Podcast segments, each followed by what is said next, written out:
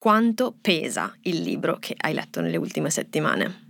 Allora pesa 756 grammi per l'esattezza, ma eh, sembra un tascabile di fronte al libro che hai letto tu mm-hmm. e che vedo davanti a te. Quanto sì. pesa il tuo? Ebbene, pesa 1 kg e 200 grammi per più di 1100 pagine. Beh, una rentrée di settembre non leggerissima esatto. dal punto di vista uh, fisico-scientifico. E... e nemmeno di quello del valore, perché direi che siano entrambi due libri molto interessanti, per ragioni diverse, ma entrambi molto interessanti, e di cui penso che si parlerà tanto. Sono sicuramente due titoli con tante cose di cui parlare, quindi andrei diretta a dire i titoli, intanto così li introduciamo e poi cominciamo. Io ho letto i libri di Jakub di Olga Tokarczuk. Io ho letto Doppio, il mio viaggio nel mondo specchio di Naomi Klein. Io sono Ludovica Lugli, giornalista del Post. Io sono Giulia Pilotti, sono un'autrice e lavoro in un'agenzia letteraria. Questo è un podcast del Post che esce il 15 di ogni mese in cui parliamo dei libri che stiamo leggendo, quelli che sono sul nostro comodino.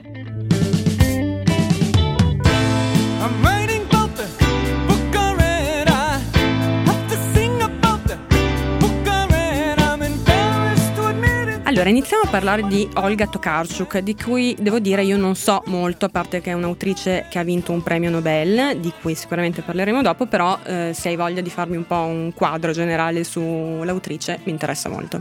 Allora, innanzitutto bisogna dire che è una scrittrice polacca, uh-huh. che eh, è stata una delle persone più giovani a vincere il Nobel per la letteratura. Perché, a quanti anni?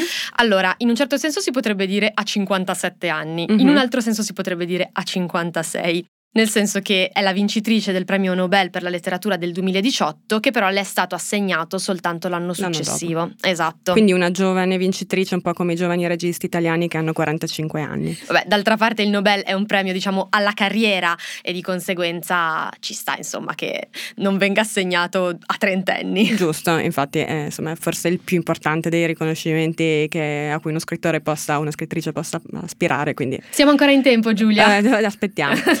E scusami, ti ho interrotto, ma invece mi interessa capire di più di Olga Tokarczuk. È una scrittrice di romanzi, mm-hmm. ne ha scritti tanti, diversi, non tutti sono stati tradotti in italiano, però alcuni sì e anche con un discreto successo, anche prima che vincesse il premio Nobel. Tra quelli che sono stati tradotti, il più, diciamo, vecchio è Nella quiete del tempo, un romanzo che in Polonia uscì nel 1996 e fu un enorme successo. Poi, sempre pubblicato in italiano, abbiamo Casa di giorno, Casa di notte, che è un altro romanzo degli anni 90, i Vagabondi, che uscì nel 2007 e che è il suo libro più conosciuto finora uh-huh. in Italia perché dopo che fu pubblicato in inglese nel 2018 vinse il prestigioso Booker Prize International che insieme al Nobel è probabilmente uno dei premi internazionali più conosciuti al mondo che può essere assegnato a scrittori che non scrivono direttamente in lingua uh-huh, inglese certo. perché vabbè, poi c'è il, il, Booker normale che invece è, è, per chi scrive in lingua inglese. E poi Guida il tuo carro sulle ossa dei morti che a sua volta è stato pubblicato in italiano negli ultimi anni. E, e questo i libri di Jakub è un libro che in Polonia uscì nel 2014 e che arriva ora, è stato pubblicato da, da pochi giorni, per la prima volta nella traduzione italiana ed è considerato il suo capolavoro. Vedo però che eh, il titolo, che è il libro di Jacob, però continua sotto e mi sembra eh, anche quello pesare un chilo e due, quindi me lo vuoi leggere tutto per favore? Sì, allora il titolo completo di questo romanzo, che si legge tutto sulla copertina, Vai. è I libri di Jacob o il grande viaggio, attraverso sette frontiere, cinque lingue e tre grandi religioni, senza contare quelle minori. Narrato dai morti e dall'autrice, completato col metodo della congettura, da molti e vari libri a tinto e sorretto inoltre dall'immaginazione, che dei doni naturali dell'uomo è il più grande. Memoriale per i saggi, riflessione per i compatrioti, istruzione per i laici e svago per i malinconici. Sembra un annuncio di Emanuela Fanelli a una pezza di Londini, eh, però effettivamente. potevamo farlo leggere a lei. E, ehm, beh, insomma, eh, t- tante cose, devo dire, ne ho trattenute poche in questa lettura, quindi dovrai poi spiegarmi meglio i ganci interni, sì. diciamo, di questo titolo ah, nel libro. Ci sono delle ragioni, diciamo, non è semplicemente un titolo decorativo, ma ci arriviamo più tardi. Immagino, infatti. Volevo soltanto continuare con un paio di altre coordinate per inquadrare Tokarczuk. È una scrittrice le cui idee sono, devo dire, parecchio diverse rispetto a quelle che in Polonia da qualche anno vanno per la maggiore, o meglio, da diversi anni per ragioni politiche associamo un po' la Polonia a posizioni molto conservatrici, se non addirittura di estrema destra, una estrema chiusura nei confronti eh, dell'esterno, in particolare dei migranti, a tutti i conflitti che ci sono stati tra il governo polacco, eh, che appunto è un governo molto di destra, e le istituzioni europee, e quindi magari abbiamo un po' un'idea di una società polacca conservatrice, però chiaramente eh, un, un, intero paese è fatto di tanti individui diversi. Soprattutto e... gli intellettuali spesso eh, vanno diciamo o controcorrente o comunque prendono delle posizioni non conformi. Decisamente questo è il caso di Olga Tokarczuk, eh, che diciamo è una scrittrice con idee che potremmo definire eh, femministe e ambientaliste, addirittura in alcuni casi antispeciste, che sono molto presenti nei, nei suoi romanzi. Per farti un esempio, all'interno di Nella quieta del tempo, che appunto fu il suo primo grande successo in Polonia, eh, uno dei personaggi, se così si può dire, eh, è il micelio, cioè sostanzialmente i funghi. Spore. Eh, non no. proprio le spore, ma proprio il micelio, che è la parte, quella diciamo, il corpo principale dei funghi, quello che non vediamo perché è sottoterra, mm-hmm. ma che in realtà rappresenta il vero e proprio fungo, quello che noi vediamo emergere dal terreno, in realtà è soltanto come dire il frutto quello da risotto, mentre esatto. il micelio non è da risotto. Esatto, e negli ultimi anni tra l'altro micelio, i funghi e il micelio sono stati interessati da una piccola moda editoriale perché sono usciti tanti saggi Vero. su questo argomento, divulgativi, scientifici, e in parte hanno influenzato anche una piccola nicchia della narrativa, però è Tokarczuk già negli anni 90 c'era arrivata, forse perché la, in Polonia i funghi sono una cosa veramente amatissima, c'è tutto anche un mercato attorno ai funghi, sono entrati anche nel dibattito delle ultime elezioni, ma stiamo molto divagando, sto molto divagando divagando. Torniamo sui libri torno, di Jacob. Torno indietro. Um, ci sono appunto, come ti dicevo, anche mm, temi molto femministi. Mm-hmm. Eh, eh, i, i, personaggi femminili hanno una grande importanza nei suoi libri, ce l'hanno anche in questo ultimo i libri di, di Jacob. Eh, e quindi, insomma, per riassumere, è una persona con idee molto progressiste, una grande intellettuale, un, mm, molto eclettica. E l'altra caratteristica, diciamo, principale dei suoi libri presi nella loro interezza è che eh, sono anche piuttosto sperimentali nel formato, in particolare è molto sperimentale I, I, Vagabondi, che appunto è il suo libro più famoso perché pur essendo classificato come romanzo è di fatto composto da tanti piccoli frammenti di lunghezze varie, in alcuni casi racconti anche di una decina di pagine, in altri veramente dei paragrafetti che possono essere dei commenti, delle scenette, oppure dei veri e propri racconti con, mm-hmm. una, con, con un inizio e una conclusione. E questo eclettismo della forma è anche uno dei tratti più interessanti di Tokarczuk, proprio perché ognuno dei suoi libri è diverso dall'altro. Guida il tuo carro sulle ossa dei morti, in sostanza è un giallo, cioè anche se eh, è un libro in cui si parla tantissimo di rispetto dell'ambiente e degli animali e del rapporto che abbiamo con gli animali e volendo può, ci si può vedere un commento eh, appunto eh, sociologico a questo aspetto della vita, in realtà però lo si legge come un giallo, infatti io tipo l'avevo letto in una notte. Quindi libri pubblicati ovviamente a distanza di tempo fra di loro, ma anche con, eh, come anticipavi, un ritardo eh, in altri paesi, in particolare in Italia. E quindi se mi puoi fare un po' un quadro della sua storia editoriale sì. da noi, perché mi sembra interessante. Di sicuro autori che scrivono in lingue forse non molto lette in Italia risentono un po' di questo ritardo in generale e eh, sicuramente è il caso di Tokarczuk che ovviamente scrive, scrive in polacco. Eh, in realtà i suoi primissimi libri eh, furono pubblicati con un ritardo insomma molto fisiologico di un paio d'anni. Ah, quindi in ehm, effetti abbastanza ridosso ecco, sì, per una traduzione. Esatto, le, le, furono pubblicati dalla casa editrice EO che eh, era molto attenta fin dalla, dall'inizio della sua storia pubblicava autori dell'Europa dell'Est e appunto dopo che nella quiete del tempo aveva avuto parecchio successo in Polonia, aveva dato attenzione a questa autrice e aveva portato i suoi primi libri in Italia. Eh, poi successivamente Nottetempo pubblicò Guida il tuo carro sulle ossa dei morti e peraltro Tokarczuk, che di recente è stata al Festival Letteratura di Mantova, era stata eh, invitata al festival per la prima volta in quell'occasione, ricevendo una grande accoglienza perché eh, il festival l'aveva fatta presentare a Lella Costa, sempre capace di attirare un grande pubblico e eh, così era iniziato diciamo, il rapporto in presenza di Tokarczuk con l'Italia. Poi più di recente eh, i suoi libri sono stati pubblicati o ripubblicati per quanto riguarda i primi eh, da Bompiani che ha cominciato con I Vagabondi, però c'è stato appunto questo ritardo e io credo che in parte c'entri il fatto che I Vagabondi è un libro, come ti spiegavo, molto sperimentale, mm-hmm. molto difficile, che secondo me è stato pubblicato in Italia nel momento giusto perché fosse apprezzato, perché secondo me ricorda anche certi libri eh, che sono arrivati da altre editorie recentemente, a me ha fatto pensare tanto a Rachel Cusk, ah. eh, sì, perché appunto mescola, mescola, storie e commento con modalità diverse dal solito, eh, però sicuramente c'è stata una grande influenza dell'editoria anglosassone che come abbiamo già spiegato più volte certo, eh, regola un po' i eh, rapporti sì. tra le lingue diciamo meno lette nel mondo esatto. e, e le varie editorie. Esatto, è capace di influenzarle, quindi dopo che nel 2018 l'ha anche qui già citata nella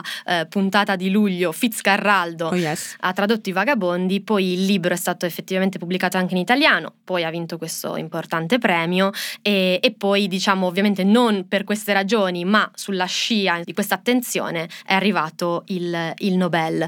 E, um, I libri di Jacob comunque nonostante sia considerato il capolavoro di Tokarczuk e probabilmente una delle ragioni principali per cui le è stato assegnato il Nobel eh, è arrivato solo ora in Italia immagino anche per la sua mole, perché mm-hmm. anche per tradurlo chiaramente ci sarà voluto del tempo. Eh, oddio, mi sembra un'operazione piuttosto complicata e sì, richiede, richiede sicuramente un po' di tempo. Comunque una cosa eh, per cui si nota questa influenza del, dell'editoria anglosassone eh, si vede anche sul retro della copertina, perché eh, gli strilli, che sono insomma le citazioni che, che sono state messe in fondo proprio per pubblicizzare il libro in libreria, sono tutte tratte da media americani americani, c'è una citazione del New York Times, una di Oprah Daily, un'altra di NPR che è una famosa radio americana. Sì, che però magari non dice tanto no, da infatti, noi, però... Infatti, boh, chissà i lettori italiani cosa diranno. No, molto nota in America, Esatto. Nel mondo anglosassone questo libro è stato letto, ha avuto re- ottime recensioni, non lo so poi quanto questo possa effettivamente influenzare i lettori italiani che vedono gli strilli. E in termini di vendite, mi chiedevo, visto che eh, mi dicevi che eh, il Nobel è arrivato poco dopo la pubblicazione dei Vagabondi, mi dicevi che i Vagabondi è, dei, cioè, è il libro più venduto da noi, immagino che sia stato anche un effetto positivo del premio e mi chiedevo appunto come fosse andata. Allora, ne parlavo con un'amica che lavora in una casa editrice e mi diceva che i numeri delle vendite dei vagabondi sono numeri buoni per una scrittrice polacca, certo. ma non così buoni forse per, per una vincitrice esatto, di Nobel. Esatto, io credo che abbia molto influito il fatto che per quello scandalo legato al movimento MeToo che c'è stato nell'Accademia di Svezia, mm-hmm. che è l'ente che, che, assegna il premio Nobel per la letteratura, è successo che il, il Nobel, appunto, come diciamo all'inizio, a Tokarczuk è stato assegnato assegnato nello stesso anno eh, del Nobel a Peter Handke, che è stato molto criticato per le sue posizioni politiche nei confronti del regime serbo di Slobodan Milosevic. E quindi diciamo, innanzitutto ce ne sono stati due diversi premi Nobel nello stesso anno. Uno dei due autori era già molto conosciuto in Italia e poi si è parlato soprattutto di lui per queste ragioni politiche e diciamo che quello di Ciocarciuk è, è un po' passato in, esatto, secondo piano. È passato in secondo piano, forse ne ha un po' risentito. Non so poi quanto c'entrino anche appunto l'eclettismo dei suoi libri, il fatto che nonostante siano incredibilmente leggibili, sono un po' strani da descrivere, mm-hmm. eh, a parte Guida il tuo carro sulle ossa dei morti che riprende gli stilemi del giallo, soprattutto gli altri, eh, però secondo me è veramente una scrittrice che i lettori forti possono tutti leggere con grande con tranquillità. Facilità. Esatto. E entriamo in questo uh, mattonazzo, i libri di Jacob. Sì. Di all- cosa parla? Allora, voglio fare una piccola nota importante, una mm. specie di disclaimer. Questo libro lo si apre e eh, sulla prima pagina numerata compare il numero 1114 e poi sulla seconda pagina numerata il numero 1113 e via dicendo. Un countdown. A calare, esatto. Allora, questo aspetto è stato mh, mm, già notato da alcune persone. Eh, io appunto eh, ero a Mantova durante il Festival Letteratura quando il libro è stato presentato e tipo qualcuno nel pubblico diceva diceva ma è normale che le pagine siano numerate in questo modo e, e so che anche alla casa editrice già è stato fatto notare credendo in un refuso, in un errore. In realtà è una scelta intenzionale eh, che viene spiegata da Tokarczuk eh, nelle note finali in cui praticamente eh, spiega che la numerazione eh, diciamo al contrario rispetto a quella a cui siamo abituati è presa diciamo dalla modalità eh, in cui erano scritti i, i libri dell'ebraismo eh, nei secoli passati c'entrano, sono, fanno parte del, del tema di questo, di questo, romanzo, i libri poi dopo ti racconto meglio perché, e, e, quindi di conseguenza è una scelta diciamo stilistica editoriale che però ha a che vedere con il contenuto del libro. Di coerenza. Esatto, poi io personalmente devo dire che l'ho apprezzata questa, questa scelta perché non so te, ma quando io leggo un libro molto lungo mm. mi devo anche un po' motivare automotivare, comunque una lettura molto lunga anche certo, quando è certo, piacevole. Di ti chiedi di essere sostenuta. Esatto, esatto, ti incoraggi. E quindi a livello di percezione psicologica di questa cosa aiuta la numerazione, il countdown per l'appunto, il conto alla rovescia? Per me sì, perché di solito quando leggo un libro molto lungo dico ok, ho letto 300 pagine, quante me ne mancano? Prendo il numero totale di pagine, sottraggo 300, faccio sempre questo conto. Ecco, con questo libro non dovevo farlo.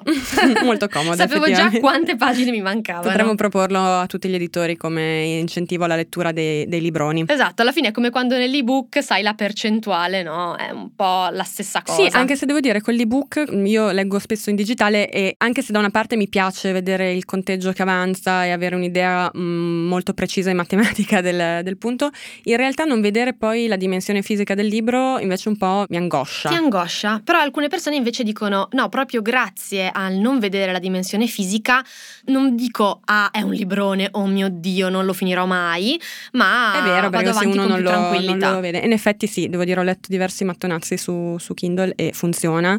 E oggi siamo un po' salumaie, un tanto al chilo, eh, etti, dimensioni, va bene. Unità di misura varie. eh, no, comunque in realtà... Eh, ah, ci tengo a dire un'altra cosa, questo libro è molto lungo, sì. mh, mm, è uscito eh, da pochi giorni in Italia nel momento in cui stiamo facendo questa registrazione, ci tengo a dire che la casa editrice me l'aveva mandato in anticipo. Sì, non sei Io, tipo Will Hunting esatto. che legge i libri in dieci minuti, ma esatto. l'hai avuto un po' prima. Ho avuto un po' più di tempo, ho barato diciamo, quindi non vi preoccupate, non, non riesco a leggere 1100 pagine in una settimana. ma veniamo alla storia, di cosa parla?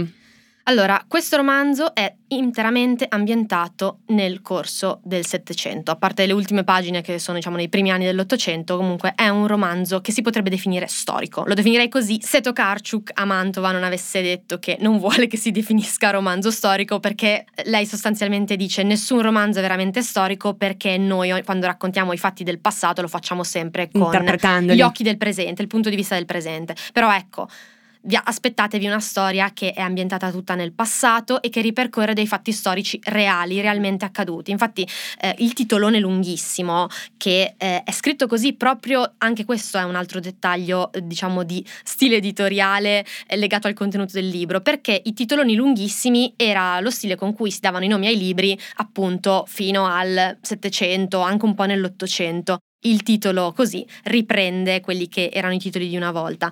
E, e un dettaglio di questo, di questo, titolone è appunto eh, narrato dai morti e dall'autrice completato col metodo della congettura da molti vari libri a tinto. Perché? Perché è un libro che racconta con grande dettaglio dei fatti che sono realmente esistiti, per cui eh, Tokarczuk ha studiato per tantissimi anni, in totale il libro l'ha preparato e scritto nel corso di otto anni e appunto ci sono delle parti di invenzione, ma che non sono finalizzate a cambiare la vicenda storica, ma semplicemente ad andare a indagare quegli ambiti che per ragioni diciamo della limitatezza degli archivi non possiamo certo. conoscere. La storia è ambientata eh, in Polonia, o meglio in quella che era eh, il regno eh, della Polonia nel corso del Settecento. Si trattava di un regno che in realtà comprendeva un territorio molto più ampio di quello della eh, Polonia odierna, tra cui la Podolia, una regione che attualmente fa parte dell'Ucraina, parte della Romania, la Lituania e confinava con l'impero ottomano, era appunto un territorio molto vasto. Um, all'epoca la Polonia si chiamava Repubblica uh-huh. perché era governata dai nobili polacchi che eleggevano il, il re, eh, però di fatto... Quindi diciamo una repubblica comunque, un po' diversa sì, da come esatto, associamo abbiamo noi il concetto, però... Una repubblica in cui i veri cittadini sono pochissimi, okay. tra l'altro la maggior parte dei polacchi erano contadini, servi della gleba, quindi erano di fatto schiavi, uh-huh. e poi c'era tutta una, diciamo, corposissima eh, minoranza di eh, persone di origine ebraica che avevano uno status diverso perché non, non erano soggetti alla servitù della gleba, ma come si può immaginare erano comunque marginati dalla società in vari modi, tra le altre cose non potevano possedere delle terre, cosa di cui poi si parla molto nel romanzo. Al centro della storia c'è questo Jacob Frank, che è un personaggio realmente esistito, che intorno a metà del Settecento, lui era ebreo, e di fatto fondò una eresia ebraica, una specie di setta religiosa che attraverso varie vicissitudini che sono anche mh, abbastanza difficili da riassumere, però a grandi linee di fatto creò una, uno scisma religioso all'interno, diciamo, della religione ebraica, perché per quanto sia, diciamo, eh, meno irregimentata rispetto alla religione cristiana, al cattolicesimo, comunque, comunque di fatto si può parlare di scisma e con tutti i suoi seguaci aderì al cattolicesimo, però in un modo che era un po' più di facciata che, che reale, quindi di fatto creò una setta che poi si spostò da questa Podolia, quindi del, dall'attuale Ucraina, in varie altre zone del regno polacco e poi infine eh, in Germania e in Europa i seguaci verso la fine dell'Ottocento erano sparsi anche in Francia e certo. in altri certo. territori europei e a questo percorso diciamo religioso corrispose anche un percorso di scalata sociale perché attraverso la conversione i membri di questa setta di fatto poterono elevare il loro status sociale. Jacob Frank, che nacque come un figlio di commercianti ebrei, una famiglia miserissima, morì da barone in un castello in Germania. I suoi seguaci di fatto contribuirono alla nascita della borghesia polacca eh, che poi nel corso dell'Ottocento avrebbe partecipato a quei moti patriottici che poi portarono alla fondazione dello, dello Stato polacco, non proprio attuale, però insomma quello di inizio Novecento. Quindi insomma un ampio respiro. Beh, quindi una storia veramente molto grande e capisco perché ci sono voluti otto anni per scriverla e capisco anche le 1200 pagine e mi sembra però che abbia tutti, tutte le caratteristiche anche di una storia appunto come dicevi molto appassionante quindi che coinvolge il lettore, la lettrice sei d'accordo quindi sì. con questa cosa? Sì, ci sono tantissimi personaggi, però lo stile è molto scorrevole, quindi ovvio bisogna avere del tempo per leggerselo tutto, ma non l'ho trovata per niente una lettura pesante. È una storia che era praticamente sconosciuta in Polonia nel momento in cui è stato pubblicato mm-hmm. il mhm. romanzo e lei l'ha scritta anche perché secondo lei era assurdo che in un paese come la Polonia in cui la comunità ebraica ha avuto una grande importanza nel corso della storia che è, diciamo la cultura ebraica ha vissuto in simbiosi con quella polacca per secoli e secoli, adesso in Polonia quando si parla della cultura ebraica si parla soltanto di olocausto e tutto questo era stato dimenticato, non esisteva nemmeno la pagina su Wikipedia in polacco di Jakub Frank, nonostante fosse uno che poi poi era amico dell'imperatrice Maria Teresa d'Austria prima di morire. E in questo libro la parte che lei ha inventato è quella dei personaggi femminili, che sono mm-hmm. molto importanti e che di fatto, insomma, per come era la società dell'epoca, poi sono stati un pochino cancellati dalla storia, come in tanti altri ambiti. E lei lì è, lì è diciamo, la parte della congettura dell'autrice. Certo. E, e, poi ha un ritmo fantastico perché eh, ha tanti narratori diversi, perché la maggior parte del romanzo è in terza persona, racconta le vicende appunto come siamo abituati a leggere leggere i romanzi in terza persona. Però ci sono anche delle parti in prima persona che sono una autobiografia immaginaria, immaginata da, da Tokarczuk, di uno dei seguaci principali di Jakub Frank. E poi c'è anche questo narratore in quarta persona, che è un, un espediente narratologico inventato da, da Tokarczuk, che è una donna molto anziana che a un certo punto per qualche ragione muore ma non muore e mh, per tutto il corso del romanzo vede tutti i personaggi dall'alto, da una dimensione in cui si conosce sia il passato che il presente che il futuro, anche il futuro lontanissimo. A un certo punto sembra intravedere la scrittrice che sta scrivendo il libro eh, che stiamo leggendo e che diciamo rappresenta una specie di fantasma, però aggiungo su questo, mm. non bisogna dire, questa è un'altra cosa che la scrittrice ha detto a Mantova, non bisogna chiamarlo realismo magico perché l'espressione non le piace. Perfetto, e allora noi ci adeguiamo e così non lo definiremo. Bene, visto che abbiamo parlato di Nobel, eh, magari visto che siamo anche in periodo, potrebbe aver senso fare magari una piccola panoramica su che cos'è questo premio e un come ripassino. funziona, un ripassino. Diciamo le cose fondamentali. Allora, il Nobel per la letteratura verrà assegnato quest'anno il 5 ottobre, poi la premiazione sarà più avanti come, come al solito. Nei giorni precedenti si parlerà tantissimo di chi lo vincerà con tutte le citazioni delle scommesse. Secondo me è una cosa importante da dire, eh, anche per interpretare bene gli articoli di giornale che usciranno prima, è che i candidati al Nobel non sono noti. No, Quindi non comprate un libro perché vi viene detto che l'ha scritto un candidato al Nobel, se è un autore contemporaneo, perché nessuno lo sa. nessuno lo sa, perché la lista dei candidati, ovviamente i candidati esistono, certo. eh, però vengono divulgati dall'Accademia svedese soltanto 50 anni dopo l'assegnazione di, di un premio. Infatti quest'anno eh, sono stati divulgati i candidati dell'edizione del 1971, quella vinta da, da Pablo Neruda. Li sono andati a vedere Ah. per curiosità prima che cominciassimo la registrazione e ho scoperto che eh, c'erano tanti voti, ben sei, per Eugenio Montale, Mhm. eh, che però poi lo vinse effettivamente nel 75, quindi qualche anno dopo si vede che i suoi sostenitori Erano molto convinti. esatto. E c'erano anche due nomination, sempre guardando un po' gli italiani, per Moravia, che, che invece Non l'ha mai vinto. Non l'ha mai vinto. Le persone titolate a nominare dei candidati eh, sono eh, studiosi di letteratura di tutto il mondo oppure premi Nobel degli anni precedenti che su invito dell'Accademia di Svezia possono effettivamente segnalarli. Fanno, diciamo, entro una, una certa data, nel resto dell'anno eh, la commissione del Nobel, che è composta da sei membri dell'Accademia di Svezia, eh, si studia l'opera eh, di questi nominati, ne sceglie cinque, poi studia ancora eh, e alla fine ne sceglie, ne sceglie uno che verrà appunto eh, rivelato quest'anno il 5 ottobre. Che vince un premio, mh, parte di un grande riconoscimento ovviamente per il mondo letterario, ma eh, molto denaro. Sì, esatto, circa 800.000 euro, quindi ha un grandissimo impatto sulla vita di chi lo vince. Ci sono poi eh, dei nomi che comunque noi sentiamo ogni anno come prossimo Nobel, prossimo Nobel, prossimo Nobel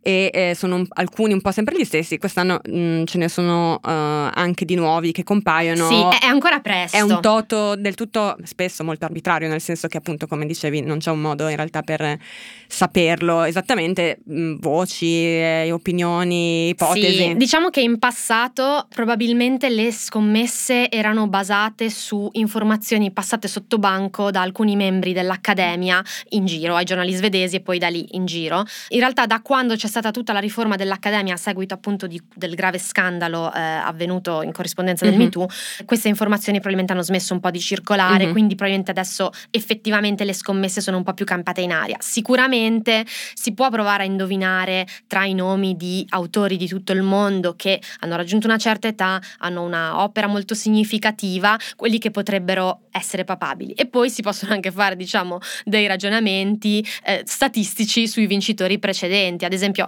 eh, era da anni eh, che si diceva che eh, il premio avrebbe dovuto essere assegnato a uno scrittore africano e che eh, poi finalmente nel 2021 è stato assegnato a, adesso provo a pronunciare il nome ma non garantisco niente, Correggeteci se qualcuno sa come si fa. Abdulrazak Gurnah, eh, che è uno scrittore originario della Tanzania, e poi ancora si fanno dei conteggi, ad esempio, di quante scrittrici o poete l'hanno vinto, piuttosto che invece gli scrittori e i poeti. Ecco, una cosa del 71, tra tutti i candidati, che comunque erano diversi, Mm. eh, ce n'era una sola donna. Ecco, Non stupisce. Vedremo andando avanti se fra 50 anni scopriremo che in questi anni invece c'era esatto. da quel punto Magari di vista una maggioranza di magari donne. addirittura una maggioranza come è successo allo strega eh, Esatto. quest'anno. esatto, no, comunque diciamo che i- quelli di cui già si parla è un po' presto anche per le scommesse perché più ci si avvicina più sembra che vengano raffinate, Mhm. eh, però già adesso ci sono sui siti scommesse britannici che sono un po' quelli che fanno testo in questi casi eh, e eh, si Dacci un parla... po' di nomi. Vabbè, Haruki Murakami, che c'è Sì, sempre. Ogni anno. Eh, poi c'è eh, un altro che viene sempre citato, è uno scrittore norvegese che si chiama Jon Fosse, Eh, poi c'è Margaret Atwood, c'è Salman Rushdie, che Mhm. c'era già anche l'anno scorso, e in seconda posizione la scrittrice cinese Zhan Shue. Mi sembra che tu l'abbia detto molto bene. Era un cinese convincente per Giulia Sì, Picotti. esatto. anche nel tuo caso il libro l'abbiamo avuto un po' in anteprima perché sì. non è ancora uscito. No, mentre registriamo e anche il giorno in cui uscirà la puntata eh, mancheranno pochi giorni, esce il 19 di settembre eh, per la nave di Teseo e fra l'altro in contemporanea con eh, l'edizione in inglese e quindi con il resto del mondo. E che libro è? Questo doppio? Allora, è un librone non solo per dimensione, eh, ma anche per densità di spunti, di riflessioni, di informazioni, di citazioni, di dati, di fatti sul mondo in cui viviamo adesso e mh, mm, sotto un preciso punto di vista che è quello appunto di quello che lei chiama mondo specchio ovvero una realtà che ci porta sempre di più a uno sdoppiamento, eh, a una polarizzazione di opinioni che secondo lei eh, racchiude un po' eh, le motivazioni per cui molte persone negli ultimi anni, e lei identifica il Covid come diciamo punto di svolta di questa tendenza già esistente comunque da prima, in cui sempre più persone si sono trovate diciamo, a infilarsi in, in questa realtà alternativa fatta di pensiero cospiratorio, di teorie complottiste, di disinformazione. E appunto la pandemia eh, per lei rappresenta la prima volta in cui tutte queste cose prendono una forma globale e, e si uniscono diciamo in una, una tendenza vera e propria che ha coinvolto molte più persone per la prima volta. Ma ti faccio una domanda, sì. visto che io conosco Naomi Klein come autrice di un libro famosissimo, grande sì. bestseller che è No Logo, che sì. parlava diciamo di problemi legati al capitalismo nei, suoi, nei, cui confronti lei, mm, mi pare di ricordare, era molto critica. Si parla di capitalismo anche in questo libro? Allora, si parla sempre di capitalismo con Naomi Klein, nel senso che è un'autrice che, appunto, come dici tu, è diventata molto famosa e molto importante e molto rispettata con questo nologo, eh, che è uscito nel 99 in Italia, mi sembra nell'anno successivo, nel 2000, eh, ma poi si è occupata, e in questo caso si, diciamo, il suo pensiero era molto direzionato ad analizzare il sistema delle multinazionali e per certi aspetti, fra l'altro, con la questione del personal branding che lei già affrontava appunto in quegli anni, eh, anticipava di un bel po' una serie di questioni che sarebbero state rilevanti poi nei nostri tempi con mm-hmm. ad esempio la, la, cultura dell'influencing, i social media e una serie di cose che adesso appunto sono effettivamente in questo libro in, in doppio capitalismo, appunto, dicevo, c'entra sempre perché lei poi ha affrontato eh, altre questioni, ad esempio è una persona eh, molto impegnata ehm, eh, sull'informazione sulla crisi climatica, ha parlato di ehm, quello che lei chiama disaster capitalism, cioè della capitalizzazione dei, dei disastri, delle crisi mondiali, eh, ma sempre appunto da un punto di vista ovviamente anticapitalista. E, e anche in questo caso insomma la colpa eh, alla fine delle questioni ricade sempre un po' lì. In questo caso mh, in doppio c'è proprio un ritorno anche analogo per una serie di tematiche che appunto lei aveva in qualche modo intuito e che approfondisce, quindi questo doppio è tante cose in realtà questo mondo specchio è eh, lo schermo del telefono, ma è anche un'informazione, è un atteggiamento mentale ed è quello che crea quelli che lei chiama i ehm, doppelganger, con una parola tedesca che però è inserita nel, nella lingua inglese ormai e, e, infatti c'è una nota anche dei traduttori di questo libro che lo spiega. Perché il titolo in inglese invece è doppelganger. È doppelganger. Ok e eh, spiega che appunto questi doppelganger che letteralmente in realtà forse noi potremmo tradurre come sosia, cioè mm-hmm. come quasi replicanti perché comunque la sua concezione è quella di eh, quasi delle copie di, che vengono create di noi in questo mondo specchio e dei gemelli cattivi che sono nel mondo e dice infatti eh, parla dell'etimologia della parola tedesca che eh, letteralmente significa eh, doppio che cammina o doppio viandante, cioè una copia di noi che si aggira per il mondo. Sembra tutto molto inquietante, in realtà è un libro non privo di umorismo, okay. nel, nel senso che Naomi Klein ha una scrittura molto brillante, quindi a tratti, eh, pur appunto nella densità dei contenuti, eh, insomma, io ho anche riso qualche volta, mi, mi ha fatto molto ridere. Interessante, ma eh, il fatto che tu mi citi questo mondo specchio, che ti devo dire non mi è ancora del tutto chiaro che cosa sia, però capisco almeno come mai la copertina dell'edizione italiana è appunto specchiata, che sì. io devo dire sono un po' com- mm, cinica quando vedo questi effetti speciali, diciamo, mm. sulle copertine, tendenzialmente penso, vabbè, non sapevano cosa inventarsi, eh, che sicuramente è, una, è, più un vezzo che qualcosa che ha un significato, però forse in questo caso ce l'ha. No, in questo caso è più che pertinente, ehm, anche se mi sono chiesta, visto che è un, diciamo, un trucco, come appunto dici mm-hmm. tu, che eh, sicuramente attira eh, lo sguardo in una libreria, eh, non altrettanto secondo me sui negozi digitali perché eh, vi grigia e quindi è meno... Ah, ok, non si capisce non si capisce che è effettivamente specchiata, però invece è effettivamente di grande impatto dal vivo L'unica cosa che mi viene da dire è che sarà appunto una, un espediente che attirerà lo sguardo magari eh, nella promozione fotografata mm-hmm. e, e, quindi sui social media e quindi non so se Klein eh, è allineata all'idea che il suo libro, proprio perché lei dice eh, già in logo ovviamente non si aspettava di diventare col suo primo libro un'autrice bestseller mondiale e vendere milioni di copie, eh, già lì lei fece di tutto per non diventare brand, eh, visto che aveva scritto un libro contro questa cosa. Quindi possiamo immaginarci Klein che si scopre taggata su Instagram no. in decine di foto in cui una persona si fa un selfie specchiata nel Spero, insomma, io cerco, cercherò di dissuadere questa cosa. No, lei dice che assolutamente non vuole essere lei il brand, ma ci tiene che invece le sue idee viaggino nel mondo. Quindi se, se contribuisce a fare questo è un'ottima copertina.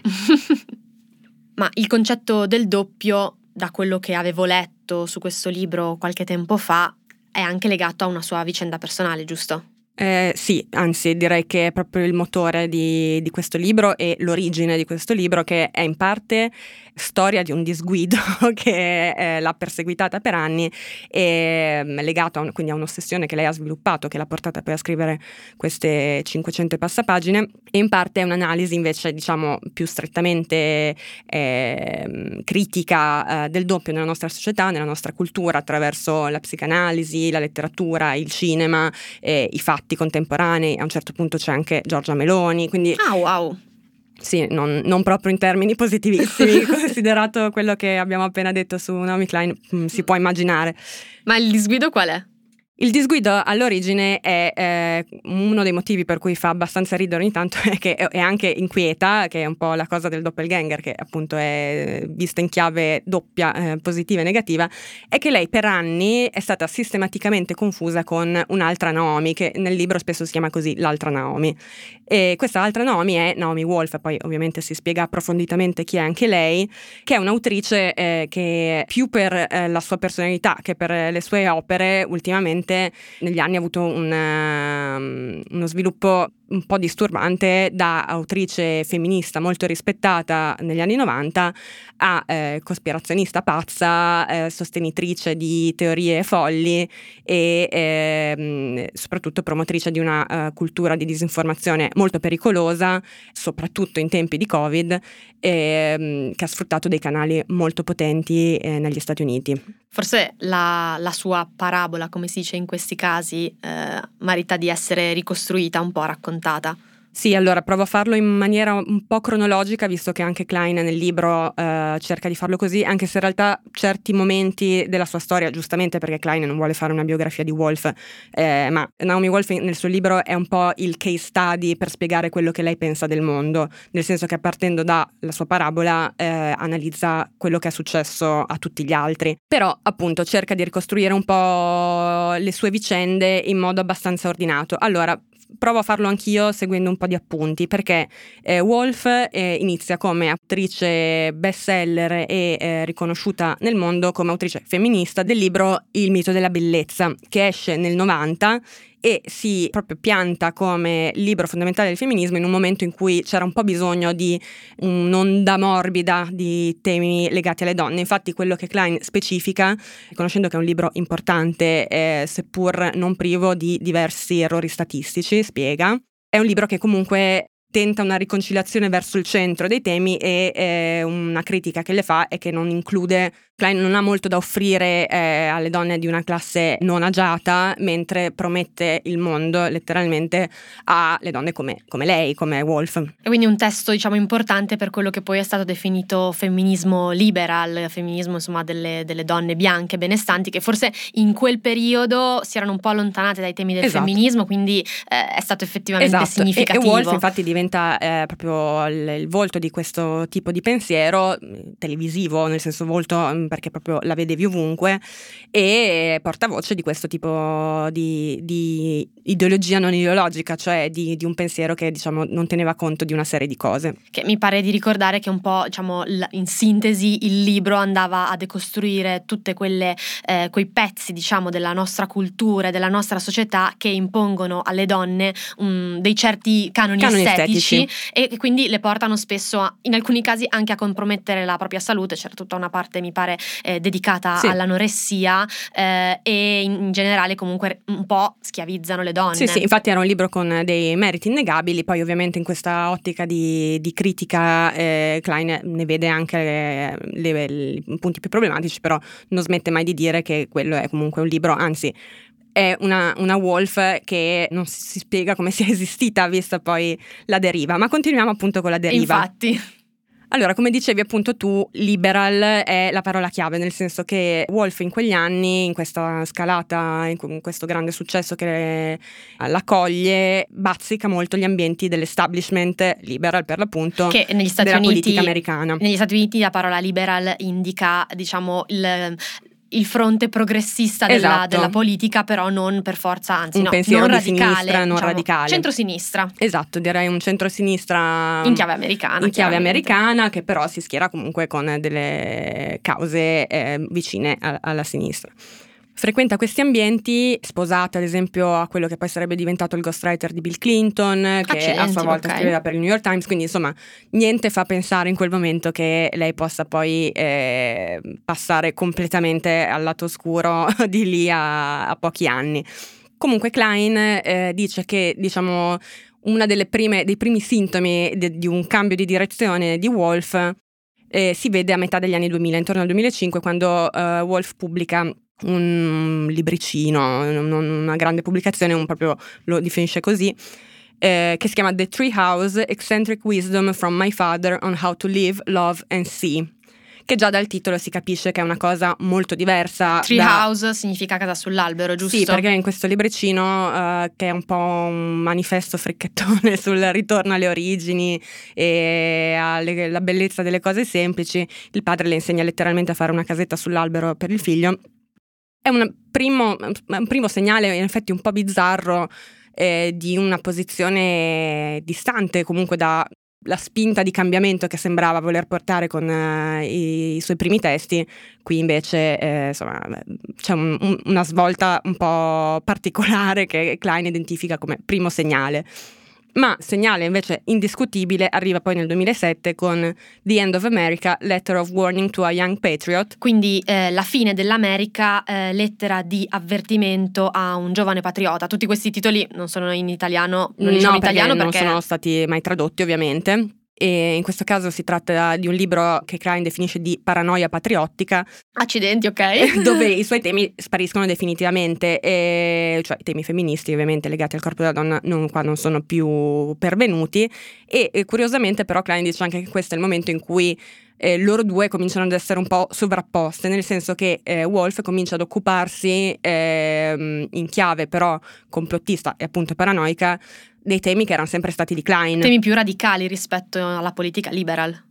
Esatto, ma soprattutto di uno sguardo critico sulle istituzioni, sul sistema, sui poteri e poi in realtà la prima prova provata Klein ce l'ha in un bagno di New York, in un bagno pubblico di Wall Street, dove si trovava perché stava seguendo appunto le proteste di Occupy Wall Street nel novembre del 2011 e proprio lì per la prima volta ha sentito effettivamente dal vivo qualcuno parlare di eh, opinioni di Naomi Wolf come se fossero le sue, dicendo ah incredibile che Klein abbia detto questa cosa e lei esce dal bagno e dice forse intendi Naomi Wolf e lei per un po' diciamo ha osservato questa cosa senza prenderne parte e a un certo punto invece ha cominciato a dover segnalare che non si trattava effettivamente di lei. Perché poi le cose sono molto peggiorate, giusto? Sono molto molto peggiorate perché per alcuni anni appunto Naomi Wolf si limitava a eh, fotografare le nuvole strane, a fare la teorica delle shit chimiche, mentre invece Naomi Klein ci tiene a, a ribadire eh, stava facendo ricerche sul Green New Deal, quindi questioni legate all'ambientalismo eh, su cui lei ha molto studiato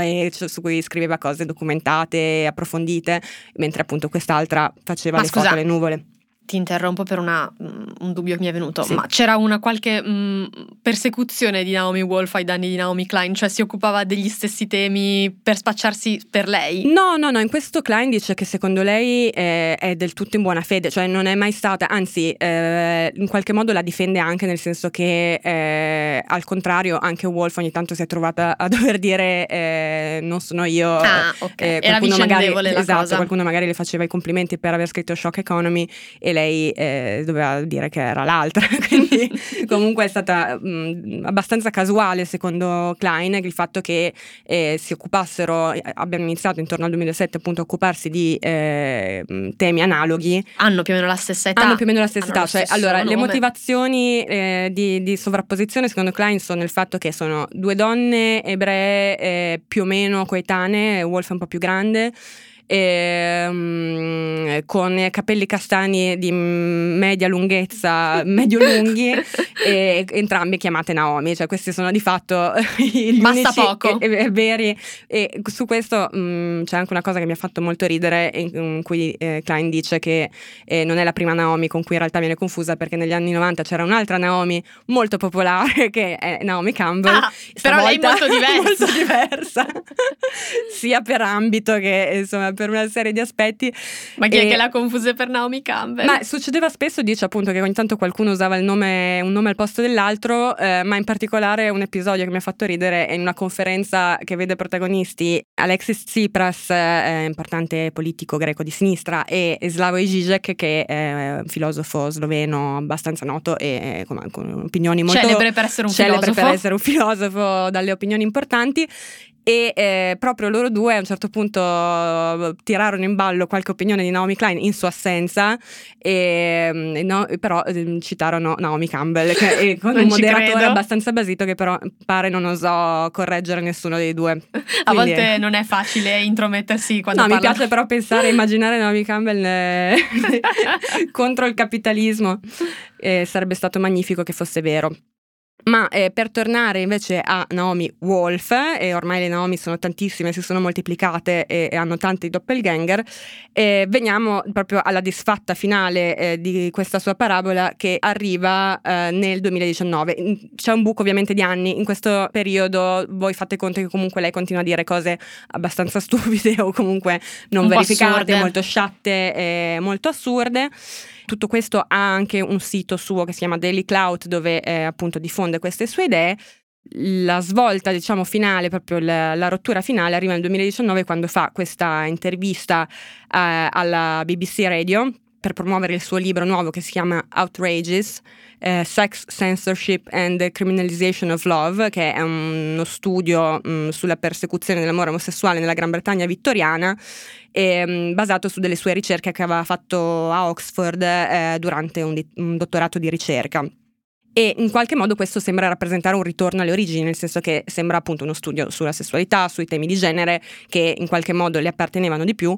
Peccato che è pieno di inesattezze molto gravi e appunto conferma la sciatteria e l'imprecisione che Klein già denuncia su altri lavori di Wolf e che qui eh, diciamo vengono messi in piazza perché in questa intervista eh, Matthew Sweet che la intervistava appunto per BBC replica in diretta e ehm, fa delle opposizioni sensate a, a delle cose che Wolf non aveva non solo non capito ma completamente travisato al punto da risultare offensive nei confronti eh, degli omosessuali e al punto da quasi suggerire delle colpe criminali a- agli omosessuali eh, nel- citati nel suo libro. Ricordo che eh, quando questa intervista era insomma, stata diffusa sui social, perché subito le- se n'era molto parlato nel Regno Unito e quindi diciamo anche quel pezzo della registrazione era girato poi su Twitter indipendentemente, noi ne avevamo parlato sul post in un flash che avevamo intitolato Non credete a tutto quello che leggete nei libri, perché appunto dimostrava un caso in cui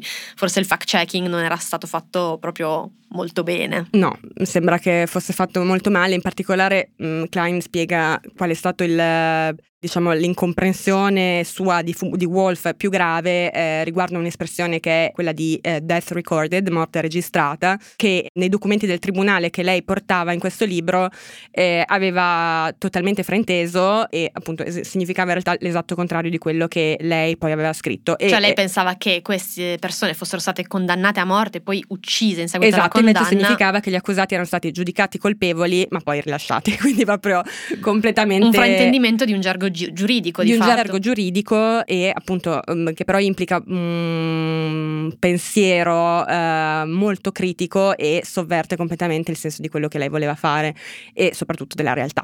Mi piace questa, dire questa cosa solo perché è il momento in cui Klein dice che Wolf registra la sua morte, quindi la morte registrata in questo caso è, è l'intervista a BBC La sua Radio. morte come autrice, immagino. La sua morte come autrice ma autrice di un certo tipo, nel senso che lei eh, ovviamente dopo questo episodio ehm, eh, viene radiata da una serie di ambienti, eh, non scrive più per i giornali che la facevano scrivere prima, quindi il Guardian non la vuole più, eh, fa molta fatica ad inserirsi eh, ormai da un po' di tempo, ma qui in modo netto non ha più accesso a un certo tipo di divulgazione e quindi però cosa fa mm, Wolf? Eh, ripiega, nel senso che è un po' qui diciamo la spiegazione che si dà Klein su questa spirale discendente in cui è entrata è proprio quel pensiero che comunque questa persona che ha avuto una piattaforma e che sembra aver sempre inseguito un certo tipo di notorietà, un certo tipo di status, l'abbia un po' accettata quando le è arrivata nella forma in cui le è arrivata. Quindi nel momento in cui ha, ha capito che poteva avere questo spazio non più dove aveva cercato di essere per tanti anni, ma in un altro tipo di comunicazione, le è andato bene quello. E questo tipo di comunicazione è quella di Steve Bannon. Ah. Ecco, un altro nome che magari risuona a molti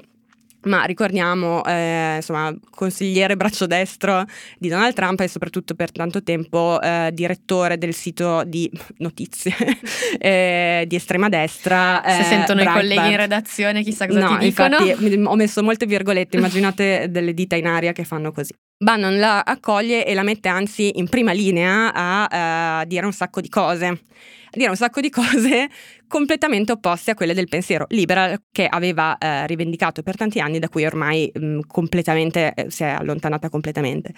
Con l'epoca Covid questo esplode in un'informazione eh, sistematica al punto che il podcast di Bannon che si chiama War Room diventa War Room Pandemic, e quindi gli spazi che vengono che accolgono Naomi Wolf diventano spazi in cui lei, dottoressa Wolf, come la chiama Bannon, eh, ha libertà di dire un sacco di cose eh, imprecise, false e spesso anche pericolose che hanno lo specifico perché veramente ci sono in questo libro alcune delle teorie che ha condiviso sono abbastanza deliranti, cioè non è solo un tipo di informazione alternativa, è un'attiva promozione di pensieri completamente antiscientifici. In questo caso antivaccinisti, mi pare. In questo caso antivaccinisti, eh, cospirazionisti, ehm, Bill Gates che cerca di tracciarci col vaccino, il vaccino che può essere contagioso per persone che sono nella stessa stanza, cioè veramente cose senza nessun tipo di evidenza che lei invece promuove con una grande sicurezza ed è qui un po' dice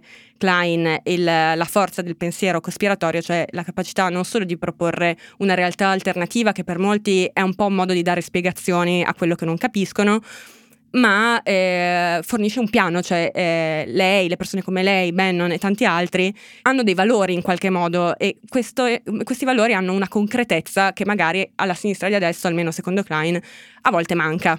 Ma questo è il mondo specchio? Questa è parte del mondo specchio, ci sono poi le terre d'ombra anche. Ah, wow. Sembra, sembra quasi un romanzo fantasy. degli Anelli. Esatto. Cos'è che c'è la saga dell'attraversa specchi? Sembra un po' quello. Esatto, è tutto molto ricco di, di, ambientazioni, no, che purtroppo sono invece molto reali, anche perché Klein ci tiene a rimanere invece saldamente con i piedi per terra, a differenza della sua doppelganger, ma eh, ci sono le terre d'ombra che sono diciamo l'obiettivo che secondo Klein dovrebbe invece essere messo più a fuoco e secondo lei i cospirazionisti diciamo non hanno del tutto torto a sentirsi in qualche modo attaccati da qualcosa mm-hmm. e ad mhm. avere paura di qualcosa. Quello che mm, secondo Klein manca è la comprensione invece di eh, cos'è questo qualcosa e questo qualcosa spesso è un potere un po' sotterraneo, appunto le terre d'ombra, che ancora una volta il capitalismo che eh, opera contro la, mm, le persone e eh, gli obiettivi invece di chi pensa come Wolf e come Bannon e come tanti altri invece sono tutto errati. Questo mi ricorda un titolo che, di un articolo che era stato pubblicato già nel 2014, quindi diversi anni fa, dopo che già erano emerse delle imprecisioni nei libri di Wolf, un titolo di un articolo del New Statesman che sostanzialmente diceva eh, Naomi Wolf non è una, una, femminista che è diventata una eh, teorica della cospirazione, in realtà era, semplice, era fin dall'inizio una teorica della cospirazione, soltanto che nel primo caso ha trovato una cospirazione che esisteva veramente, cioè, cioè quella del patriarcato. patriarcato. Sì, è un po' la teoria dell'orologio fermo che esatto. due volte al esatto. giorno fa l'ora giusta. Oddio, viene da pensare che fosse effettivamente così e che poi avesse sempre in mente qualcos'altro oltre alle sue idee, con la differenza che appunto per un certo periodo sembrava volerle perseguire con eh, una certa serietà e che poi invece, ma oddio, sempre con la stessa, in realtà, morbosa serietà, poi le ha affrontate così, in una chiave un, un po' inquietante, eh, uncanny, come si dice in inglese, che è un termine che mm, comprende tanti significati. Questo è uno degli 800.000 spunti che ci sono in questo libro, non posso assolutamente affrontarli tutti, eh, ma che appunto mh, mm, spiegherebbe un po' del, del, declino di Wolf, ma anche insomma un po' di una tendenza eh, contemporanea. Ma ti faccio una domanda generale. Questo libro per chi è? Perché da un lato, sapendo insomma la storia editoriale di Naomi Klein, mi viene da pensare che magari interesserà a chi aveva letto, apprezzato, studiato No Logo. Eh, dall'altro però c'è tutto un aspetto narrativo di, di, questa vicenda di Naomi Wolf e poi appunto sarei curiosa di sapere tutto il resto, che magari lo rendono interessante anche in generale, o no? Ma allora, sicuramente adesso io mi sono concentrata molto sulla vicenda di Wolf perché è ehm, la prima, intanto è la prima parte proprio del libro eh, che Klein usa per introdurre i suoi argomenti, però ripeto, è un libro talmente pieno di riflessioni con cui uno poi può trovarsi d'accordo o non d'accordo, ma sono sicuramente, a differenza delle opinioni di Wolf, molto documentate, molto spiegate, molto approfondite. E quindi è un libro per chiunque voglia avere uno sguardo molto completo, molto critico, ehm, non diagonale, perché c'è un problema di sguardo diagonale secondo Klein, una delle tante cose che viene detta qui dentro, ma insomma che abbia in qualche modo delle posizioni sul, sulla realtà realtà contemporanea e a chiunque interessi questa cosa sicuramente può apprezzare il, il libro di Naomi Klein. Questa cosa, cioè il mondo in cui viviamo, quindi forse esatto, un po' cioè, diciamo un po', un po', per tutti. Comunque per, per concludere eh, forse vale la pena terminare con un po' la, la storia editoriale di, invece di Naomi Wolf, visto che abbiamo parlato molto, sì, molto di lei. perché è ricca di momenti... Di colpi di scena. esatto, considerato che i colpi di scena sono stati anche nella sua vita e nel suo personaggio effettivamente effettivamente anche la sua storia editoriale lo è stata. Sì, in, in Italia meno, nel senso che la parte del mito della bellezza e poi i suoi libri successivi non, non, erano stati proprio pubblicati in edizione italiana. Per quanto riguarda Outrageous, questo libro che ha fatto traboccare il vaso, l'incriminato, um, era già stato pubblicato al tempi dell'intervista con Matthew Sweet eh, nel Regno Unito, dopo quell'intervista è stato rivisto, cioè nel senso che è stato corretto e nelle librerie sono arrivate delle edizioni riviste, invece è stata cancellata completamente la pubblicazione negli Stati Uniti dove non era ancora uscito e, e poi da allora insomma la carriera editoriale di Naomi Wolf diciamo nell'editoria tradizionale si è un po' interrotta. In Italia c'è da dire che eh, poco tempo fa, cioè nell'ottobre del 2022, eh, è stato invece ripubblicato eh, Il mito della bellezza che da tanto tempo era fuori catalogo. L'ha pubblicato la casa editrice Tlon, eh, che pubblica molti testi che hanno a che vedere con l- il femminismo ed è interessante eh, andare a, a, vedere le motivazioni di questa pubblicazione che appunto è avvenuta dopo che già eh, Wolf come autrice in generale era stata piuttosto screditata. Abbiamo chiesto un commento a Maura Gancitano, che è una delle editrici di Tlon, e che ci ha spiegato questa scelta così.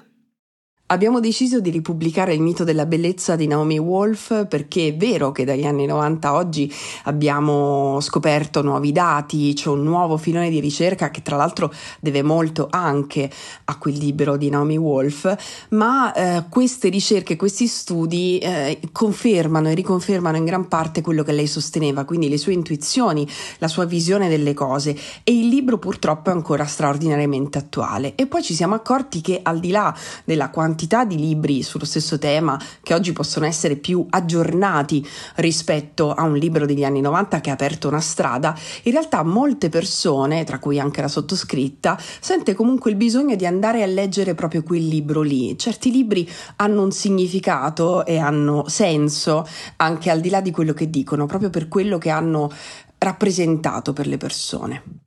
Anche Klein nel suo libro non è mai eh, è molto critica ovviamente nei confronti di Wolf, ma riconosce anche dei meriti alla Wolf autrice di questo libro, quindi non è una condanna a morte la sua, semplicemente è un'analisi di una parabola molto particolare anche come libri dimenticati per secoli e secoli, come quelli che raccontavano la storia di Jakub Frank, della sua setta eh, di ebrei polacchi, eh, possono ritrovare delle nuove espressioni anche nel mondo di oggi, magari, che ne so, dirci qualcosa su, sul posto in cui viviamo oggi nel 2023 eh, così anche un vecchio libro che ha degli aspetti insomma da maneggiare con cura eh, può comunque essere letto ancora oggi io sono Ludovica Lugli e ho letto i libri di Jakub di Olga Tokarczuk, pubblicato da Bompiani nella traduzione di Lyudmila Riba e Barbara Delfino.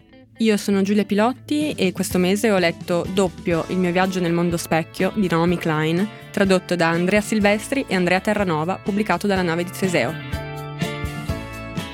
Questa è la settima puntata di Comodino, un podcast del Post che esce il 15 di ogni mese. Lo potete ascoltare sull'app del Post o sulle principali piattaforme. Per sapere subito quando esce una nuova puntata, potete attivare le notifiche sulla app del Post. Se volete scriverci, ci trovate all'indirizzo comodino-post.it. Ciao!